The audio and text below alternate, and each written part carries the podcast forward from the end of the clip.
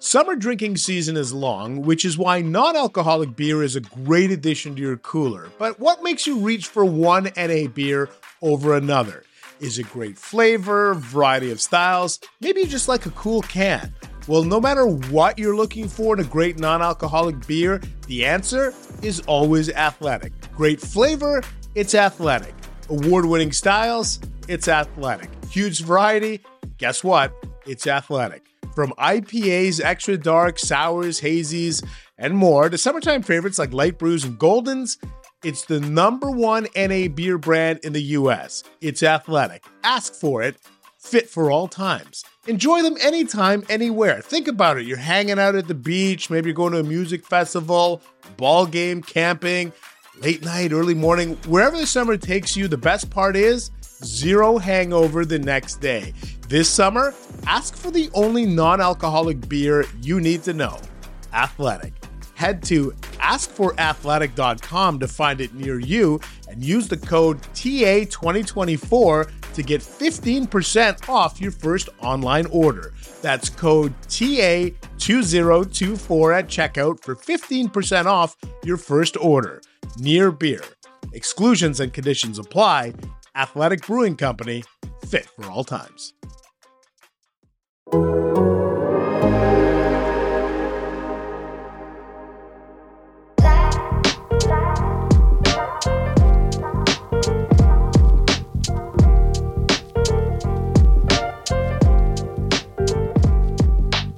How's it going, everybody? This is Andy McCullough from The Athletic here with Marc Carig, also from The Athletic.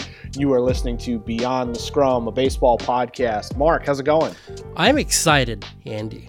You're excited? exci- I am. I am. One of my one of my favorite teammates is on the pod today. That's and true. So I'm very That's very true. excited. He'll be nice enough not to make fun of your Anton Chigurh haircut, I think. He laughed though. What a son You, of you've a never, you probably, have you seen No Country for Old Men? I, I have, yes. Yeah. Yes. Yes. Thank you. Yes. Okay. Thank you. Hey, we're here with Jake Kaplan. He covers the Astros for us. The Astros may still be playing baseball by the time you listen to this podcast. Or it's they may not. Wednesday. It's Wednesday morning. Uh, obviously, it is a very intriguing job covering the Houston Astros in uh, recent years, and so we thought it'd be nice to have Jake on and kind of talk about you know what that experience has been like, where the team is at, and then some other things moving forward. So, first of all, Jake, how are you doing, man? I'm doing okay. Uh, thanks for for bringing me beyond the scrum, uh, even though I feel like I've been there for eight months now. Uh, and I, I just wanted to say I'm really grateful that you guys brought me on uh, to follow up the Evan Drellich episode rather than one of the great guests like David Wright or I don't know. You've had a really a lot of great episodes, and I just appreciate Yeah. the timing of, of being right after Evan. We like to set the bar low and then raise it slowly. So Drellich is like our he's like our uh, palate cleanser. you know, it's good. It's good.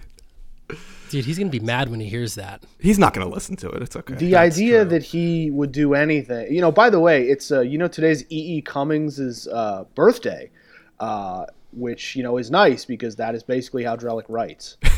Wow. Wow. All right, Jake. So the Astros are down 3-0.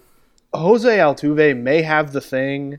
Uh, wh- what is kind of the state of the franchise right now? This is this team's in a really weird place. I think moving forward, wouldn't you say? Yeah, it's been a weird like even two weeks, let alone 2020. Like this team went 29 and 31. I don't think anyone in Houston really expected they would beat the Twins in the first round, let alone the A's in the in the second round, and then uh, you know be four wins away from going back to the World Series. You know, I think uh, it, it wasn't looking good there for a while with this team. Um, you know, just from a strictly performance standpoint this season. Um, and now in this ALCS, they've you know, I think um, I think in the last round the their familiarity with the A's really helped, and now that they they're facing this Rays team that's just like incredible pitching, incredible defense, they're just I don't know. The Rays are just like really really good, and I think uh, you know I think they might win the World Series honestly. So. Um, yeah, this, it's a weird state of the f- franchises. You know, obviously they had a, a tumultuous 2020 and end of 2019 to say the least, and now they're, you know, on the verge of maybe losing George Springer, Michael Brantley, and um, it's kind of in a way, you know, looking like the end of an era. Um, I still think they're going to be good going forward, but you know, it's it's definitely a different feel.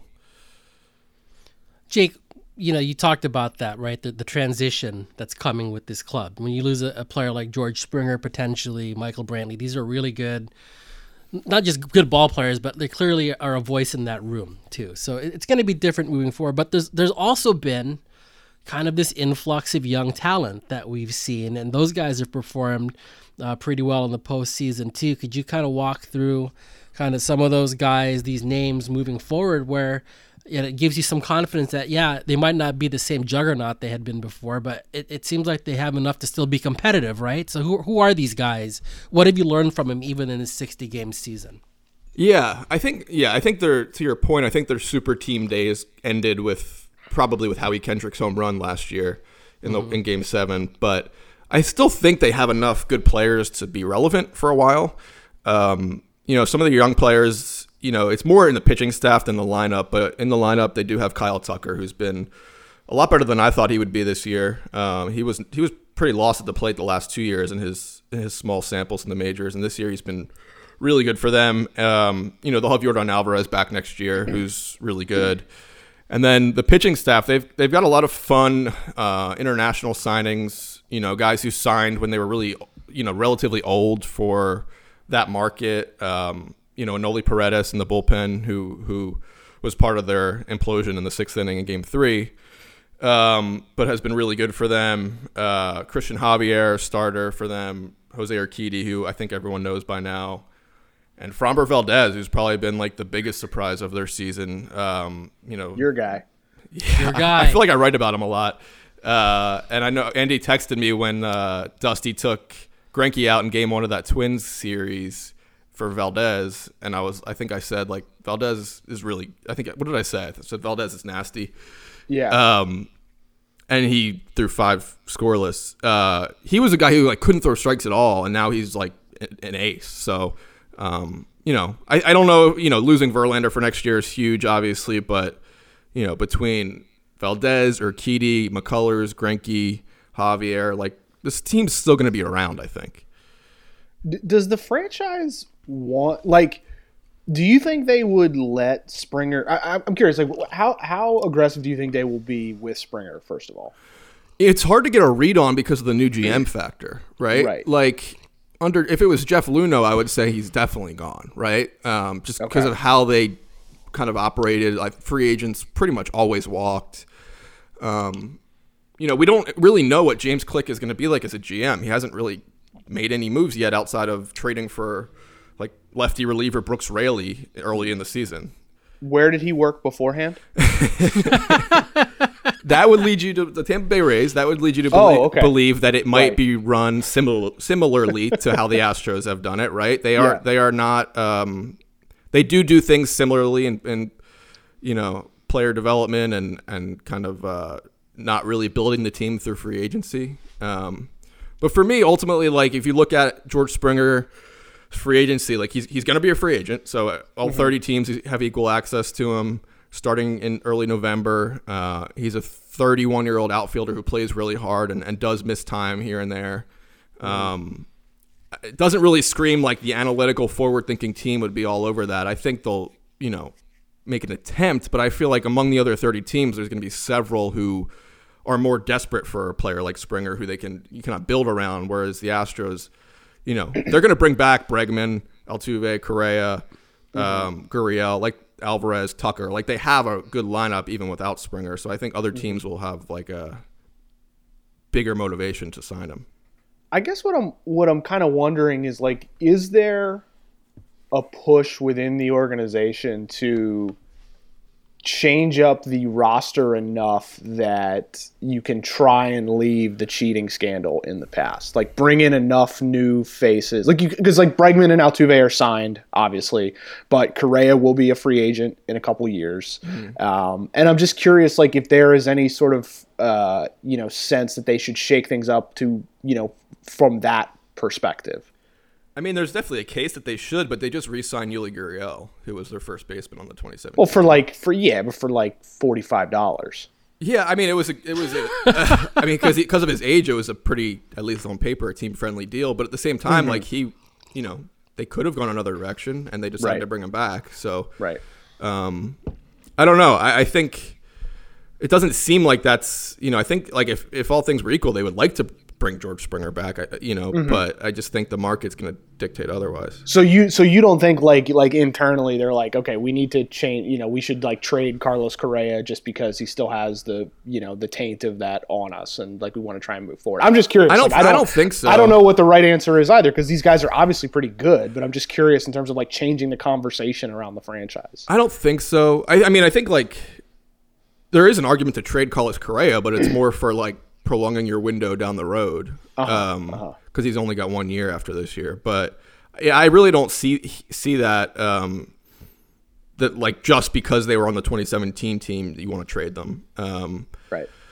if if that was the case, I don't think they re-signed Gurriel. I think you know, I I think ultimately like there, there's baseball um, reasons to do these moves, but you know, Correa's.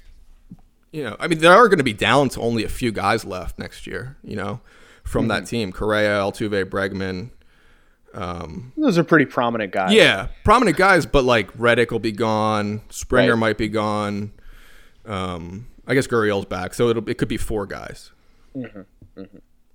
you know, there's been so much conversation about this team. Obviously, like they sneak into the playoffs. And Andy wrote a column about it not too long ago that I thought was pretty good, um, you know, snapshot of this conversation, right? And and like, look, frankly, most of the country they want to see these guys get bounced, right? I, I don't think they were pleased to see them sneak in and then win a couple series. But like, what what's the dialogue been in Houston, right? Like, I think people are mad they didn't get their shame tour but as far as like people that actually root for this team what has the conversation been like through this season and now you know after winning a couple series in the playoffs It's mixed. I mean, you know, in engaging with fans on social media or in the comments section on our stories, it's a mixed that's healthy It's a mixed bag. Yeah, I know. I, tr- I try to avoid the social media part of it as much as I can. Um, you know, there are some fans who are really defensive about the whole thing, right? And and do the whatabouts. Uh, there's some fans who who uh, you know I've talked to fans who took the year off. You know, like or just like I'm, you know, especially with with the short season, like I'm just gonna take this year away. Um, some fans wish they would just like Correa would stop popping off, you know, and, and just like let them play baseball. Um, it's a mixed bag, but like uh, I know in the regular season I was getting a lot of like tweets like, "Why are you even covering this team? They can't hit. They're it's a waste waste of time." And then that, and then those same fans are like all back on the bandwagon once they beat the A's. so, uh, you know, in some ways, I guess it's like like a lot of other fan bases, but there's definitely a lot of fans who are defensive about the the whole cheating uh, scandal. No, know there's Yeah. been like all this talk about dusty baker and the influence like and, and you and i have texted about this right so altuve you know might have the yips and there's that shot that the broadcasters are just like love telling the story over and over and over again dusty comes over and gives the guy a hug um, Jose Altuve did not look like a fellow that wanted a hug at that moment. No. Like I, and it made me think. Like, yeah, I, I think Dusty Baker's terrific, um, but like, how can we actually assess the work that he's done when there's nobody in the clubhouse? Obviously, all we have are Zoom calls, um, and and the way that things are structured, right? Like, it's not like teams are sort of around each other in the normal ways that they would be in a non-pandemic. So like I guess my question is like what has your read been on it? And I'm asking you that knowing that it's been a limited window that you get to actually see what impact you may or may or may not have had on this team this year. Yeah, extremely limited window with with the the Zoom conditions. Um, yeah, I don't I don't know. I mean, it's also like how much do you think the manager matters? Uh, um, but ultimately, all we have to go on is they went 29 and 31. They si- significantly underperformed offensively in the regular season. And then they turned it on in the second round of the playoffs somehow. You know, I don't know how much of either of those things are related to the manager. Um, you know, for me, I feel like the the allure to the Astros of the Dusty Baker hire is is a lot of it is the the face of the team deflecting attention from the the 2017 players who are still around and diverting it to himself in a lot of ways, right? Like he comes on Zoom, he tells stories about Hank Aaron, and um, you know, really, he- name drops like ten people on a given Zoom. You guys have been on there, um, so you know, I think Albert Camus. yeah, exactly. Exactly. Uh, I learned. I learned. I have to. I like go on Wikipedia after every session to learn about these people that he's he's talking about. Um, Is that how you pronounce it?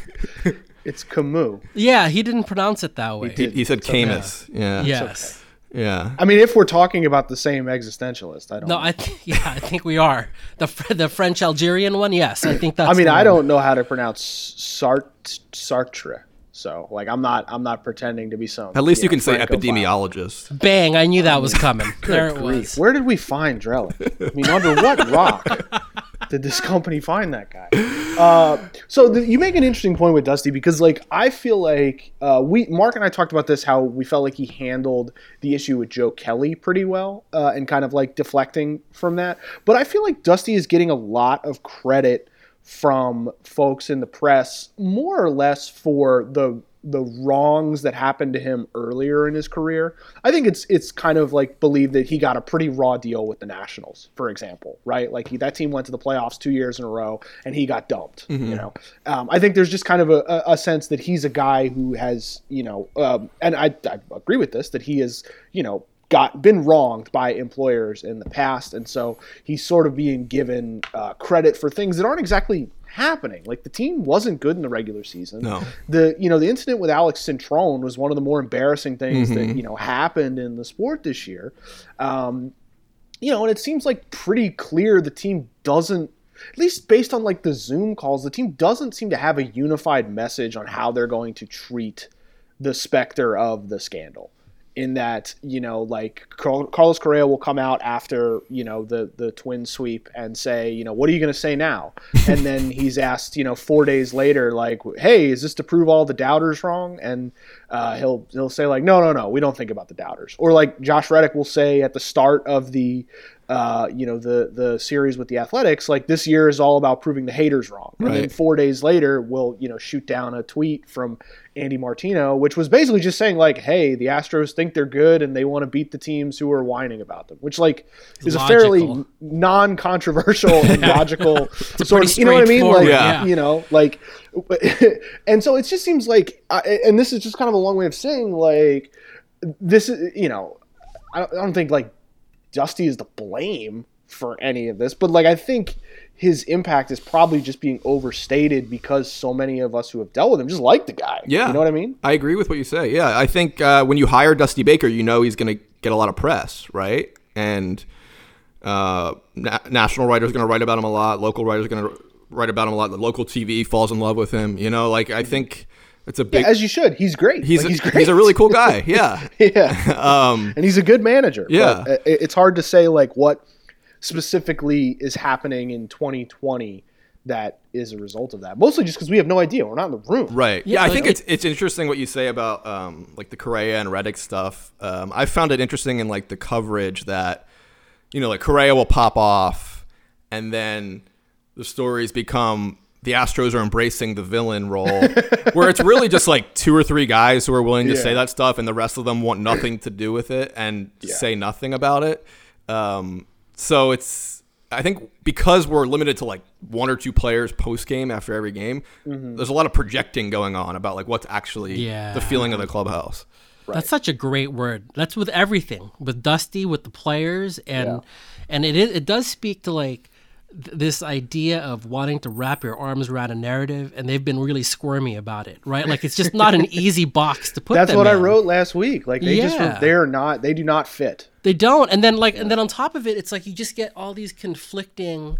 You know, like you guys mentioned the comments, right, from the players. Like one day it's it's us against the world, the other, and the next Right. it's us just another game, right? And then it's, you know, uh, Dusty has got got his pulse on this, and meanwhile Correa and and Altuve are switching positions in the shift without Right. telling him, right? Like I mean that after the game he gets asked, "Was like, yeah, I wasn't consulted about that. So it's like, okay, what the hell are we doing here? Like which one is it? And I guess that's what is sort of fascinating is that they look everybody handles what those guys did and, and the fallout differently.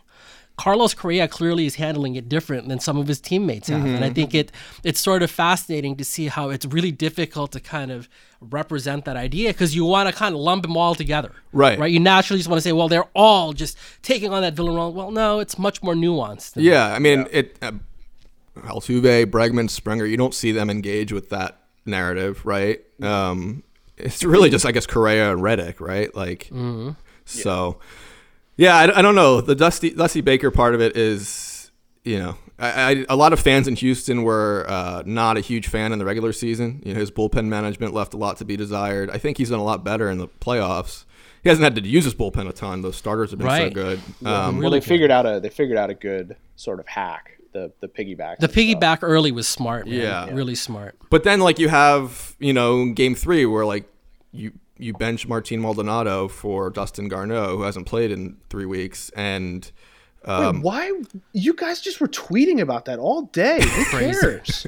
Mal- Maldonado's like a sneaky, valuable part of their team. Like he's a, Okay. he's elite at calling games, in my opinion. And um, if you're, it clearly wasn't about rest because as soon as Urquidy came out of the game, they put Maldonado in Put him mid back inning. in. Like I don't know. The- There's there's strange decisions like that here and there that that are well, maybe interesting. Urquidy doesn't like throwing to him. He's thrown to Garneau once before game three. Like the broadcast was going on about how well they worked together before. It's a sample size of six One innings. yeah.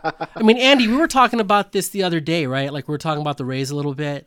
Uh-huh. Like they've got 28 good players. Yeah. Right. And so then when Garneau's in there, and like I don't, don't want to like you know insult the guy because he's a major just league a backup player. catcher. What but like, the- but the drop off is severe. And you're down the 0-2. right? Like, like that's it's the most not up- important game of the year. you're not and up like here's 2-0. this.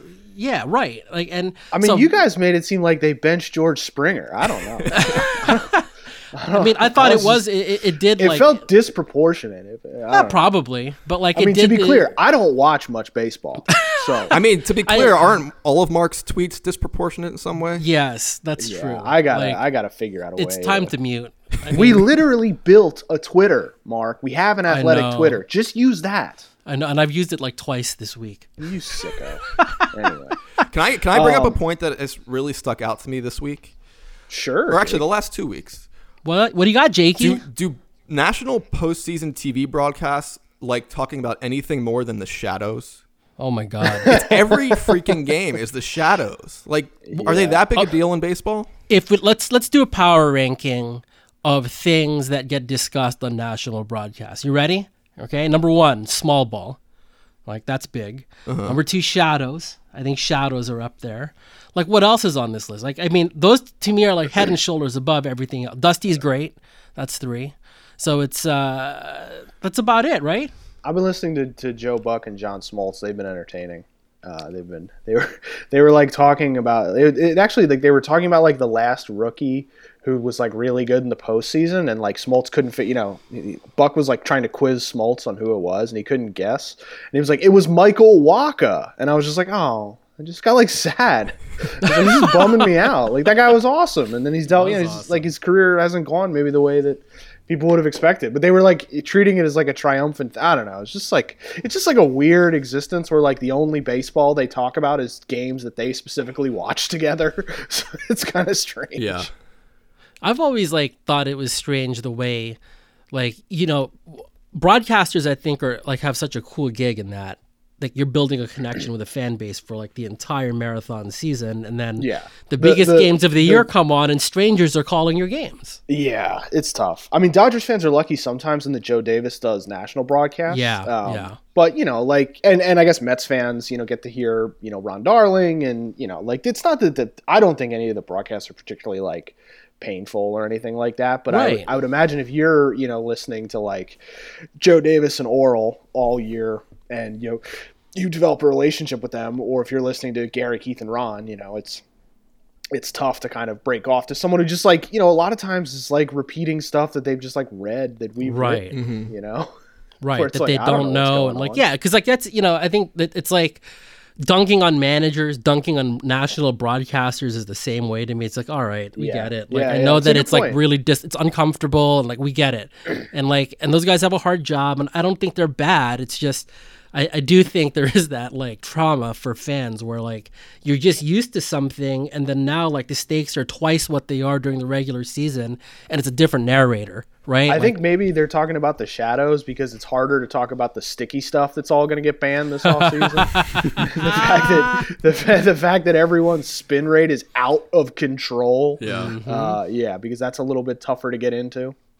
Uh, yeah. That might explain the offensive environment we're seeing in some of these games. it's like there's there's so many internet sleuths, right? So like you know, like you get like pictures of John Curtiss's hat, right? Or or you get you know like a GIF of of, of, of Yarbrough like reaching into his glove, and it's just like there's a conspiracy theory with every pitching change. It's it's really and you know what? There might be truth to it. That's the crazy part. You know, the Yeah, rates well- you're talking about. Yeah. Well, we will. You know, maybe maybe in a few weeks, Mark, we'll do a little bit more on that on the on the sticky stuff.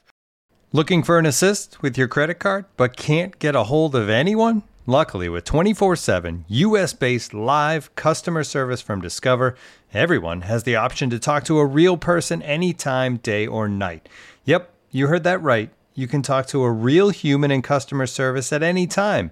Sounds like a real game changer if you ask us. Make the right call and get the service you deserve with Discover. Limitations apply. See terms at discover.com/slash credit card.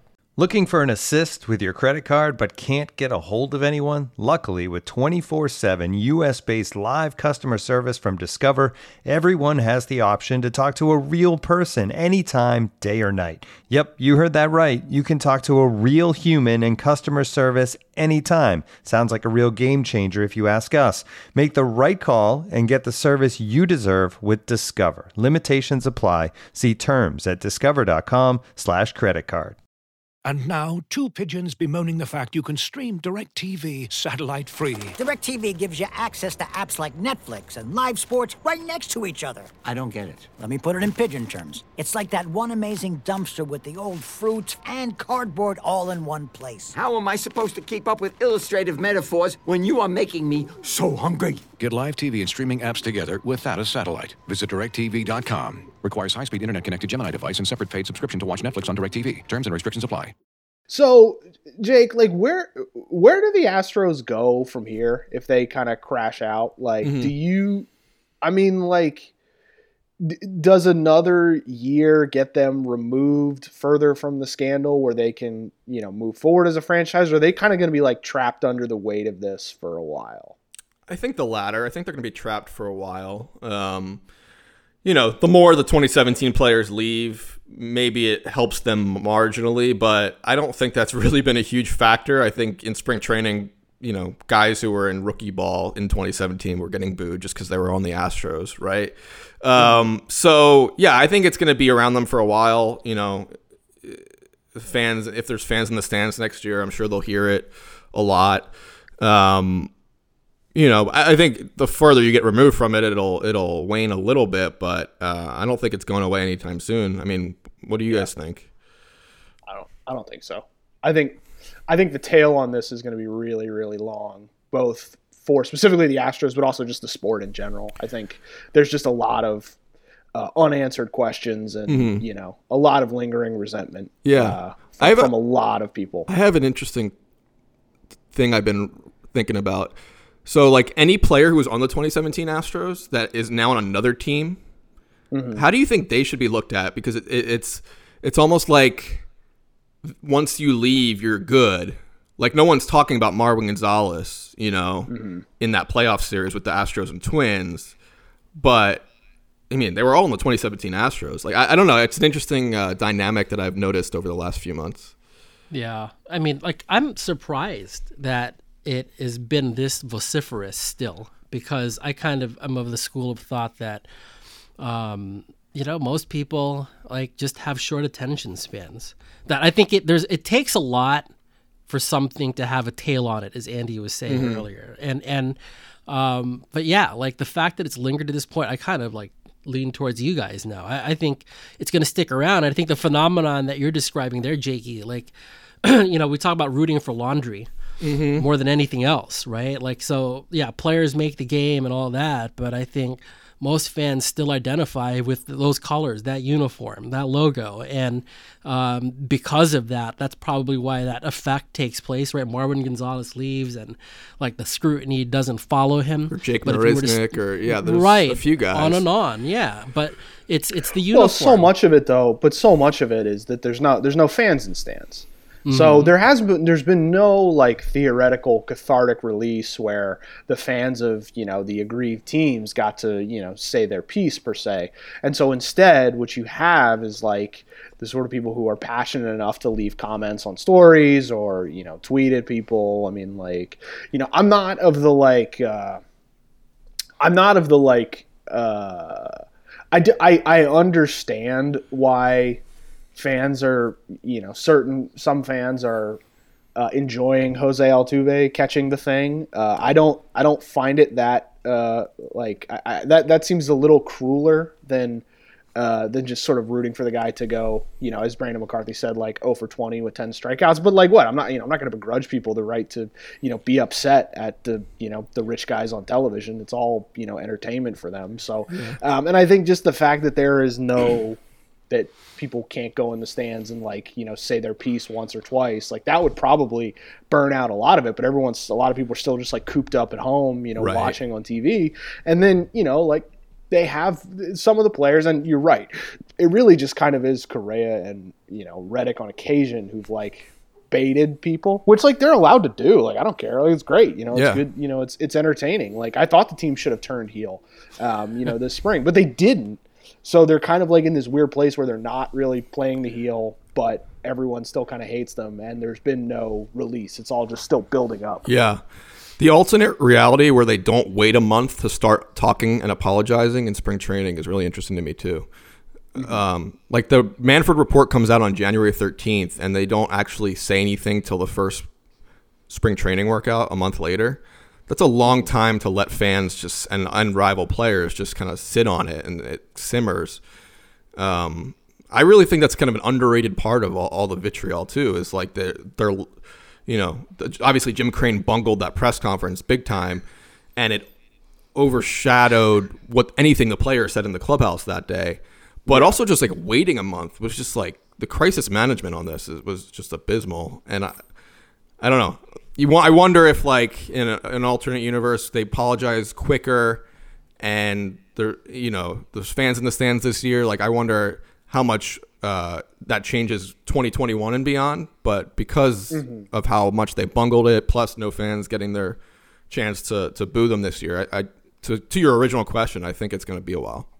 Yeah, Yeah, I think the, the the bungling aspect of it, the PR and the owner just continuously, you know, finding ways to defend people, and it's just sort of like every, you know, it's just like, yeah, it's uh, it's it's uh, it must be difficult for the public to take. Well, it would be a fitting end, though, right? Like if so, they're going to go through a season in which they're you know they had it coming with the fans, and that never happened because of the pandemic. So what's the next closest thing? They get to the LCS and get humiliated, right? Like I mean, Altuve, like, and it's cruel. It is cruel, like to see to see that, but like it's you know I think fans are sort of like in this mode of oh just make the best of it that you can in general, and so if they're gonna if if the if the shame tour has to be replaced with like a ma- major flame out in the LCS, it certainly sounds that they're cool with that too. You know what I mean? Like for them to get swept uh, by a team that is basically you know through uh, I mean they're really good. They're also getting some luck, right? Like I mean the Astros are hitting the ball so hard in this series and have absolutely nothing to show for it. But like maybe that adds to sort of the torture factor of it. But like I, it makes me wonder if like this ALCS is like um, you know the best that fans can do as far as having that cathartic release that you were you guys were talking about earlier. yeah how, how does how does george springer get received by his new fan base assuming he leaves the astros Hmm. I think the Mariners fans will like him. I don't know. Um, I mean, like, look, like Because he's really the I first think- example of, of a free agent, right? si- Like a position player, Astros free agent since the scandal broke. Yeah, I think Yeah. the Mets will the Mets will be fine with that. like I mean, Met fans will, will totally embrace him. Um, Yeah, I mean Springer is was probably the most likable guy on the team pre-scandal.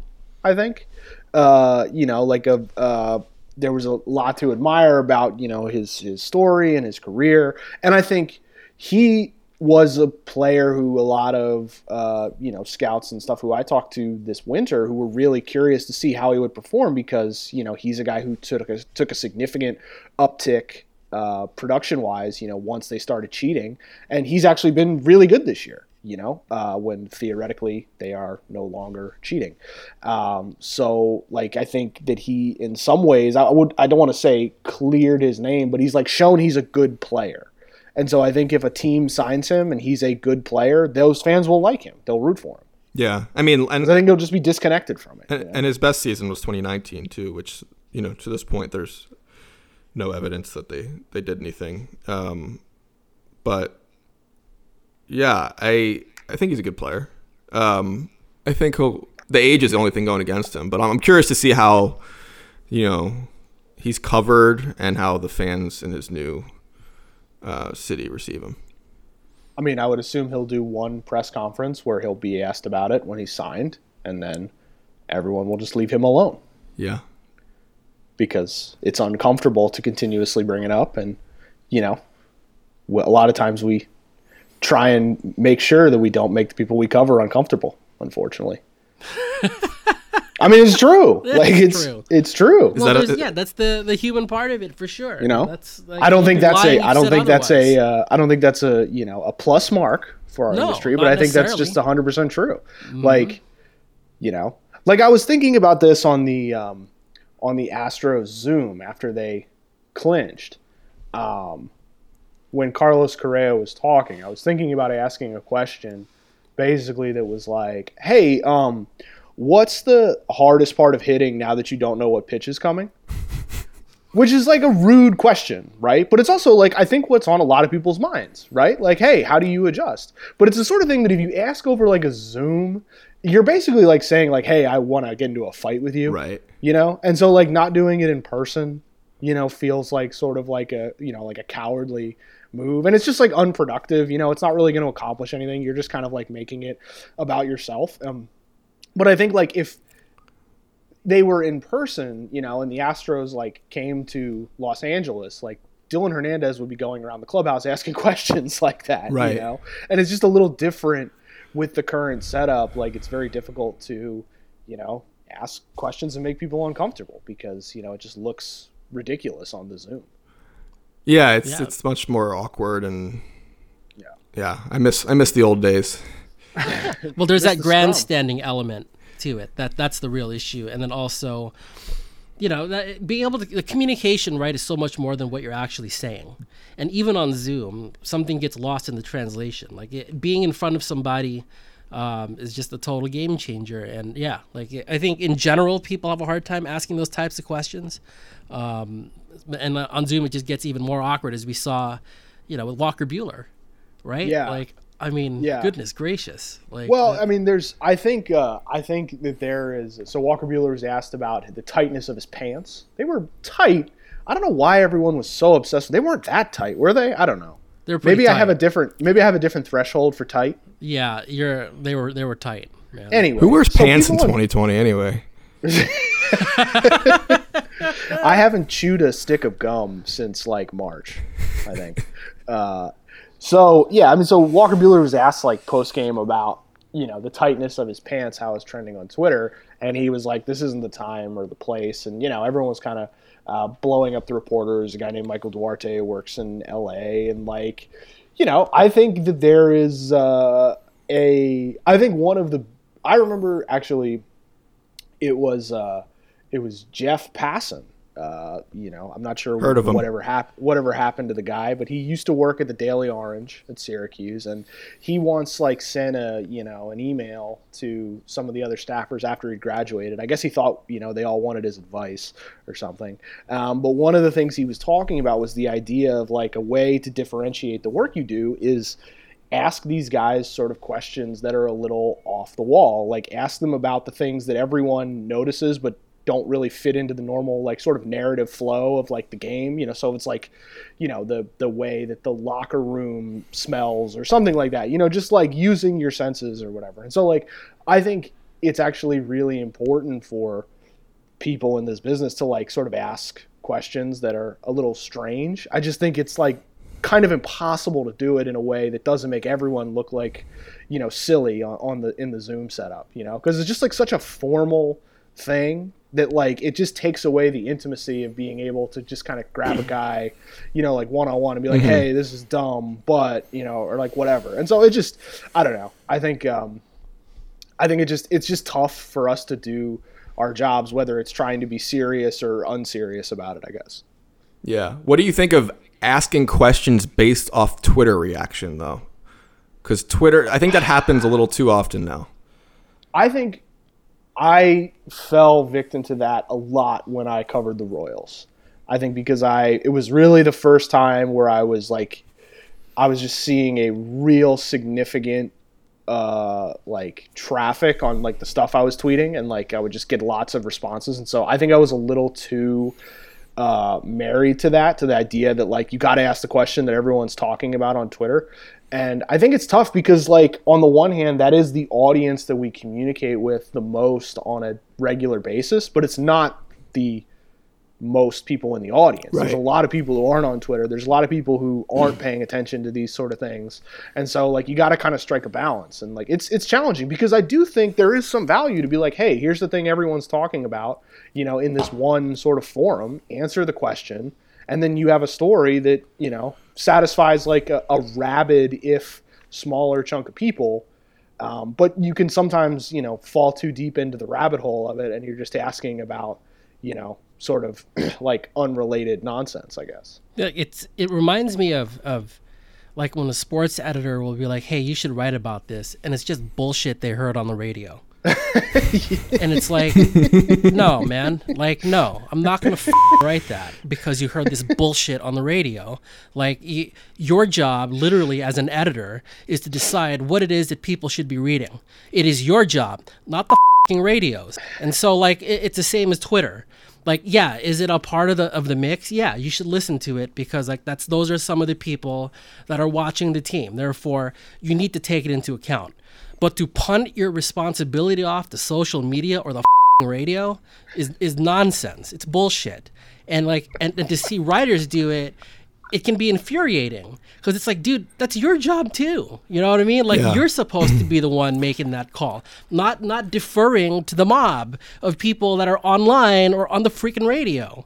You know, uh, uh, most of which are just like, you know. Uh, beyond casual fans right like they're they're they're tuned in like every now and again and they might be the loudest but like they're not the most informed and it's like yeah you should be making those calls not not like leaving it up to people who just like to rant I'm glad that you, I got a Marc Carig experience just now. Like you get Yeah, you that was getting the ass. I was a little worried 40 minutes in that I wasn't going to get it. i just had a flashback Yeah.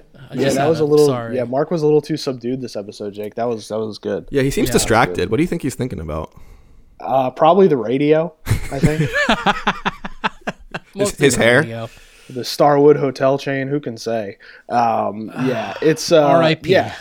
I think there is like I think there is some value. I think you should pay attention to it. I just it's like everything. It's like a balance, you know? Like Yeah. you can't write every story. Every story can't be some sort of like you know tear jerking narrative and every story can't be some like dive inside the numbers and every story can't be you know 30,000 foot magisterial view of the team and every story can't be you know social media bullshit. Like i think it's it's one of the reasons that the job is is challenging because there's just a lot of different ways to go about it. And so um, by the way like uh, you know the yeah i, I just uh, I don't know. I think it's fine to ask weird questions. It's just sometimes you're going to piss guys off. Like mm-hmm. that's just how it goes. I think it's impossible to do it, like you were saying in this in this scenario. It's tough. It's, It's so very difficult. thing. Like I, I mean, the question, like he goes, "This isn't the time or the place." Well, unfortunately, the latter is untrue. This is the only place, right? Like that, that. So he's half wrong. Like I get Well, feel and whatever, but like the dude had no other is, choice. What he's saying is, we just lost in the playoffs. Right. I'm not in a good mood. right? Yeah. Which, like, that's fine. Yes, know? But like, unfortunately, he's not going to talk for five more days. correct. So, like this is the only shot. Will there be, you know, an Earth in, you know, in five days from now? Who can say? Like, you know, I got to get this stuff out now. Yeah, a lot of topics just get lost, right? Like you, you have a question for a guy, but you're at the mercy of the PR staff making him available. and then you don't see Yeah. him for a week, and then Yeah. it's like, Like Altuve- it's over. Altuve didn't talk last night, right? I don't think he's talked this series. Yeah. Um, like even Correa after the Joe Kelly thing, it was a few days I feel like before he talked, Right. and by then it was like you know kind of over, not over, but like people had moved on, and he there had games happened, and it's just tough. I tough. think I read that. I think I read that Miguel Cabrera didn't talk this season. I think I heard Like that too. all. Yeah. That's awesome.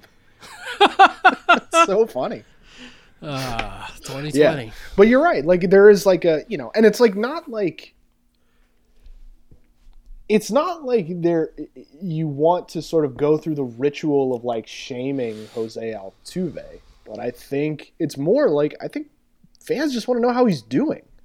Like readers want to know like how, you know, like does he think this is the thing or does he, you know, think it's a mechanical issue or like, you know, how much is it weighing on him? And it, you know, it becomes almost like recovering like Eng- you know, English soccer where like you can't talk to the guys. Is that a thing? I don't follow soccer. They can't talk. No, to that's players? exact. Yeah, it's a thing. Yeah. that's a thing. It's Yeah. a bit more, yeah. There's a there's a bit more like theater criticism to it, which is like Huh.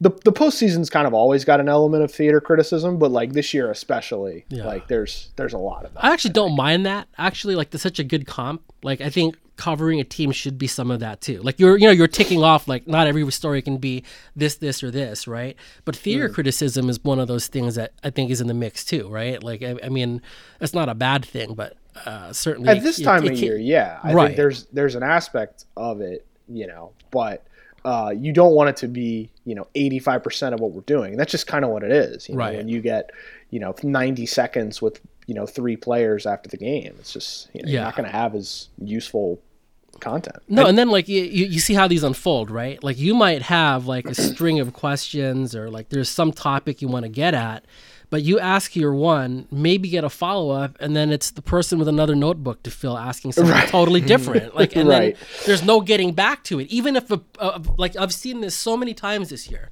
someone will start to get on a roll, right? Yeah. There, it's something they want to talk about, or they're at least like engaging in it, and like you know, someone kills the rally. Someone, you know, like it, it's uh, just hey, what about that thing in the fifth inning? Just like kills the rally. It Wasn't listening to it at all, and like that's just what it is. Like, and I think that that just ma- that's another challenge to it. Even if you get lucky and it's a good day and someone's like playing ball, like the the fact that a, a rally gets killed like this, just just really like another thing that makes Yeah. it so difficult. And a, and a, when a guy doesn't want to talk, you don't know that he declined comment, right? You just know Yeah. that he didn't show up on Zoom. Right. Whereas in the past, you could go up to player's locker and get blown off, and you could write he declined comment or whatever. But Right. now it's just like they're kind of protected by this Zoom format. Mm-hmm. Yeah. Yeah. Well, at least uh, it's definitely going to end sometime soon. Uh, What is it in that Yeah. sentence? exactly. um, well, Jake, thanks a ton for coming on, man. This was a this was a fun one. Carig finally got agitated near the end, so we made it. We've now done 100% of our episodes have had Carig going off, uh, which is always good. I need to stop. good. You got anything to plug? Any stories you're working on that we should be looking for? Um, yeah, I'm sure I'll write the Astros obituary at some point in the next couple days. uh, other than that, you should listen to our Astros podcast. I think it's pretty good. It's called the Crawford Talks on the Athletic Podcast Network. There Sounds it good. is. Sounds Thanks good. for having me on, guys. This was fun. Yeah, this was fun. All right. Uh, thanks everyone for listening. We will be back next week.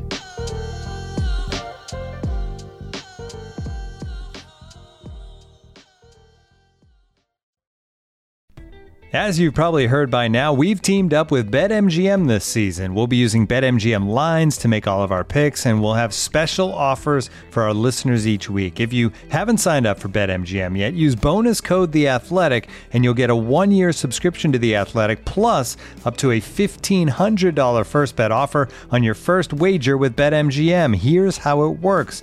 Download the BetMGM app and sign up using bonus code The Athletic. Make your first deposit of at least $10. Place your first bet on any game and claim your voucher for a one year subscription to The Athletic. See BetMGM.com for terms. U.S. promotional offers not available in D.C., Mississippi, New York, Nevada, Ontario, or Puerto Rico. Gambling problem? Call 1 800 Gambler. Available in the U.S. Call 877 8 HOPE NY or text HOPE NY 467 369 in New York. Call 1 800 NEXT STEP in Arizona. 1 800 327 5050 in Massachusetts. 1 800 BETS OFF in Iowa. 1 800 270 7117 for confidential help in Michigan. 1 800 981 0023 in Puerto Rico. First bet offer for new customers only in partnership with Kansas Crossing Casino and Hotel. Don't forget, if you haven't signed up for BetMGM yet, use bonus code The Athletic, and you'll get a one-year subscription to The Athletic, plus up to a fifteen hundred dollar first bet offer on your first wager.